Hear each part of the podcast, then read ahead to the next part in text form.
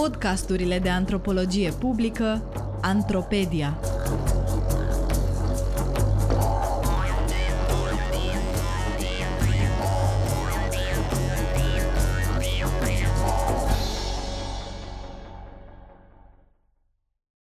Antropologia vizuală De la primele imagini ale fraților Lumière la era vizuală a rețelelor sociale.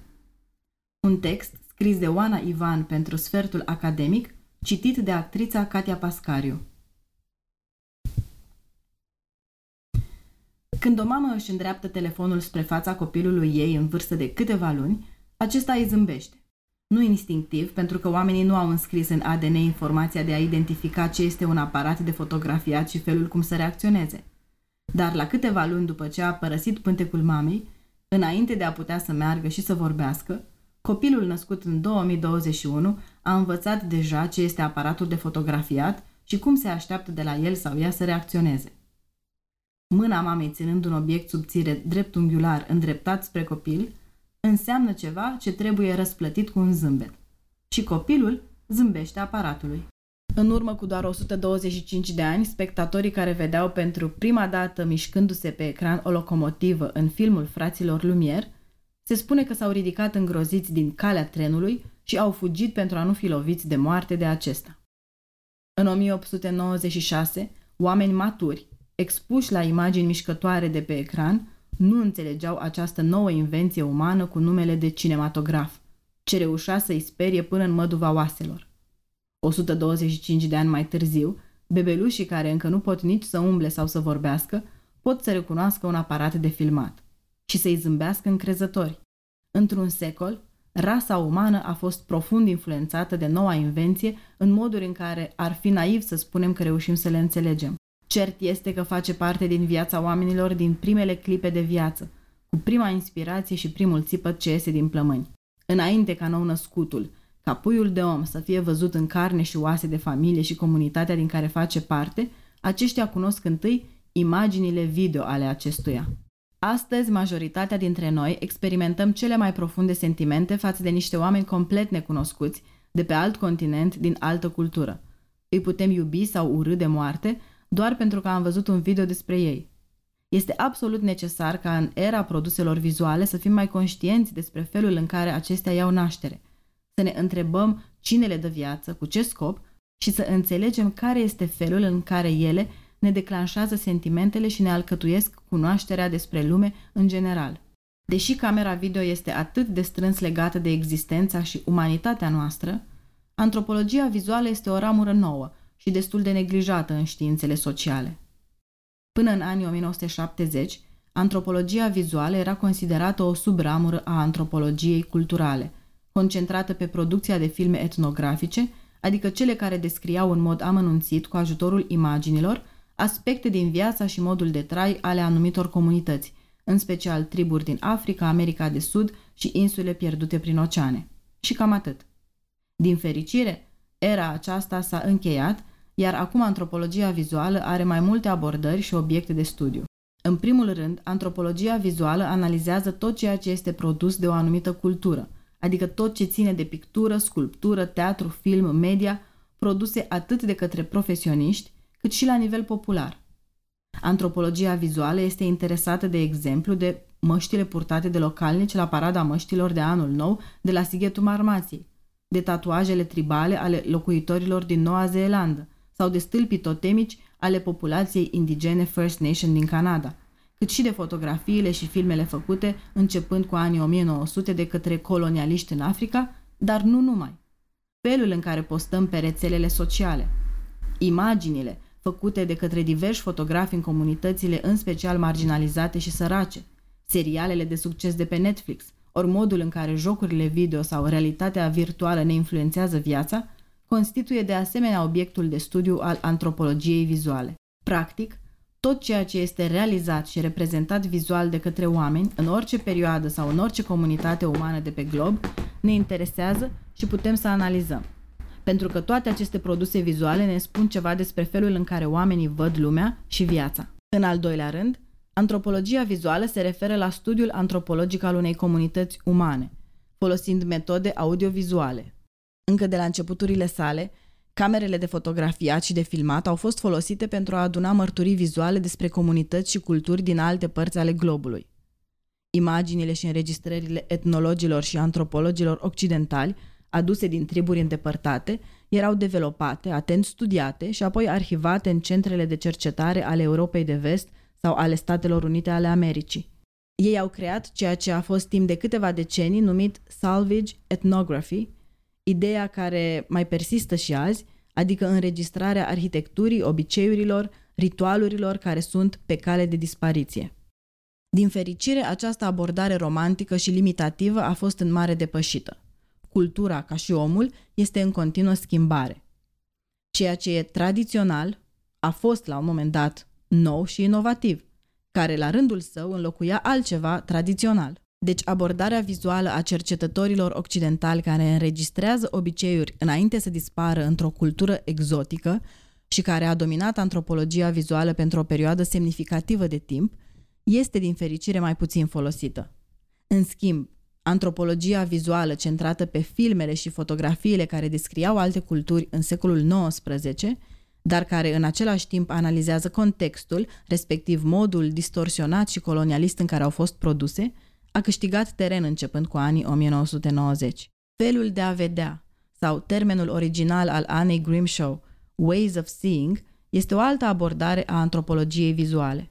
Cel sau cea care filmează are o anumită viziune asupra lumii. Dacă aduci într-o încăpere patru creatori de documentare, cu tema de a filma doar în acel spațiu și în acel timp, cel mai probabil vor rezulta patru filme diferite deoarece fiecare regizor vede altceva din alt unghi și cu dorința de a exprima o altă idee, deși realitatea din fața camerei este aceeași pentru toți. Dacă într-un spațiu și timp restrâns abordările pot fi așa de diferite, ne putem închipui într-un alt context mai larg câte variațiuni pot să apară. În special deoarece fiecare ochi este antrenat să vadă altceva. Nu vedem ceea ce este, vedem ceea ce suntem învățați să vedem. Astfel, felurile de a vedea devin subiect central de analiză în antropologia vizuală. Epoca monopolului în crearea de imagini a cam apus. Dacă acum câteva decenii doar o mână de oameni, majoritatea bărbați albi din elita academică sau profesională a Europei de Vest sau SUA, aveau la dispoziție un aparat de filmat și mijloacele de distribuție și doar felul lor de a vedea lumea era reprezentat în filme, astăzi aproape oricine poate să filmeze ceva și să posteze pe internet. În acest context, felurile de a vedea devin și mai relevante. Cine și în ce mod exprimă un fragment de realitate devine la fel de important ca și imaginile în sine. De exemplu, eu, în calitate de student doctorand, am realizat un film documentar despre delta Dunării, numit Vieți între ape. Faptul că sunt femeie mi-a oferit acces în bucătăriile femeilor locale. Probabil un bărbat regizor nu ar fi avut același acces. În calitate de antropolog, am filmat pe parcursul a șapte ani viețile și obiceiurile celor din Delta, în timp ce alt realizator, realizatoare de film documentar, având la dispoziție doar câteva zile de filmări, reușește să vadă și să redea în filmul său, filmul ei, foarte puțin din aceste aspecte experimentate de mine. Vieți între ape ar fi fost un cu totul alt film dacă regizorul era bărbat, de altă etnie sau naționalitate sau vârstă. În timpul expansiunii colonialiste în toată lumea, antropologii și cunoașterea celuilalt au fost aproape în totalitate subordonate puterii de la acea vreme. Ceea ce au descoperit antropologii de atunci era puternic influențat de poziția lor de cuceritori. Așa cum am arătat mai devreme, nu vedeau și descriau realitatea, ci ceea ce vedeau și reușeau ei să înțeleagă de pe margine, cu ochii și cu mintea lor de bărbați albi, catolici sau protestanți. Poziția socială, genul, educația religioasă și culturală influența în mod covârșitor felul în care vedeau comunitățile locale. Localnicii erau sălbatici, înapoiați, fără cultură, pentru că nu mergeau la operă, nu citeau filozofie, în loc de haine brodate purtau fuste de paie. Cultura locală era în permanență judecată după standardele vest-europene. Nu era realitatea locală, ci ceea ce colonialiștii interpretau prin prisma lor. Și toate acestea se văd în fotografiile și filmele epocii. Adică colonial gaze, privirea colonială, a produs o mare cantitate de fotografii și filme care arată doar acele aspecte ale culturii locale ce sugerează sălbăticie, lipsă de civilizație, barbarism. Stereotipii vizuale care sunt foarte puternice, au creat iluzia adevărului despre triburile îndepărtate și au susținut colonialismul. Pentru că acești oameni astfel portretizați trebuiau neapărat să fie civilizați și modernizați de către rege, armată, creștinism și negustorii de sclavi. Pentru ca genocidul, extragerea resurselor prețioase și îmbogățirea elitei vest-europene sau nord-americane prin sclavie și furt să fie justificate. Istoria antropologiei vizuale ne arată cât de eronat, distorsionat și abuziv s-au produs și folosit imaginile despre ceilalți. Din păcate există neocolonialismul care cunoaște un plin avânt în țara noastră și care se manifestă prin crearea unor imagini a României reduse la rural și vechi. Abundă imaginile în care sunt surprinse nostalgic doar anumite părți ale culturii rurale. Pe baza acestora, străinii ar putea crede pe bună dreptate că românii umblă în căruțe, taie fân cu coasa și torc lână la lumina lămpii cu gaz. Arătând câteva fotografii din centrul Clujului unei colegi austriace, aceasta a exclamat Oh, wow! Aveți și clădiri mari în România! Nu am putut să mă supăr. Clipurile de promovare ale României abundă în imagini rurale, cosmetizate de orice înseamnă progres tehnologic, creând un portret pierdut în negura timpului, simplist și retrograd, ambalat sub egida tărâm de poveste. De cel puțin câteva decenii, s-a stabilit fără echivoc că nu putem să vorbim despre cunoaștere obiectivă. E cel puțin naiv să credem că arătăm adevărul sau realitatea obiectivă. Contribuția lui Michel Foucault este încă validă până în prezent. Ceea ce este considerat real și obiectiv este de fapt determinat de cei care au puterea. În cazul de față, cine a avut camera de filmat a avut puterea de a-și impune viziunea personală drept adevăr absolut. Întrebarea esențială a fost pusă acum câteva decenii. Dacă nu există obiectivitate, mai putem face filme documentare? Răspunsul simplificat pentru acest scurt eseu este da, doar că atunci când prezentăm o felie de realitate, trebuie să fim conștienți că este viziunea unei persoane dintr-un anumit punct de vedere. Și putem să înțelegem acest punct de vedere, cum s-a format și în ce condiții. Dar nu este nici adevărul suprem, nici obiectivitate. Totul este relativ și subiectiv. Așa cum am arătat mai devreme, în perioada colonială lucrurile stăteau relativ simplu. Colonialiștii fotografiau și filmau localnicii în virtutea poziției de cuceritor pe care o aveau, fără ca cei filmați să aibă vreo alternativă decât de a se supune. Din fericire, lucrurile s-au mai schimbat între timp și există astăzi un set general acceptat de principii etice. Filmarea și fotografierea să fie făcute doar cu consimțământ, respect, legile interzic filmarea minorilor fără consimțământul părinților și altele. În mod surprinzător, o mare parte a fotografilor și realizatorilor români de filme documentare pe care i-am întâlnit sunt deranjați de acest consimțământ, evocând faptul că așa până l obții am pierdut momentul bun și oricum nu fac nimic rău. E important pentru ceilalți să vadă cum trăiesc alții. De obicei le răspund cu o întrebare. Dar ție, ție ți-ar conveni să vină un necunoscut la tine la birou și să înceapă să te filmeze cum lucrezi pe laptop, la ce site-uri te uiți, ce și cum vorbești cu colegii, cu șeful? Și mai mult, apoi să pună imaginile cu tine pe net? Răspunsul lor este desigur nu.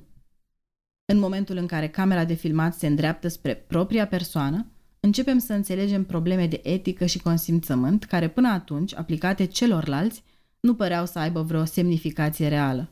Antropologia vizuală este o ramură tânără a antropologiei, dar după cum am văzut în scurta prezentare, cele câteva decenii de existență au adus în discuție teme foarte relevante, mai ales în ziua de azi, când viețile noastre sunt documentate vizual, de la prima ecografie a fătului până la pozele de la înmormântare șeruite pe rețelele de socializare.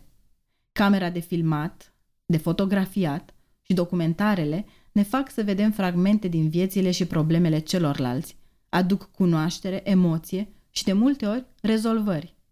Antropologia vizuală ne trage deseori de mânecă să ne reamintească despre subiectivismul produselor vizuale, principii etice și modul de producere a acestora. Să ne aplecăm urechea.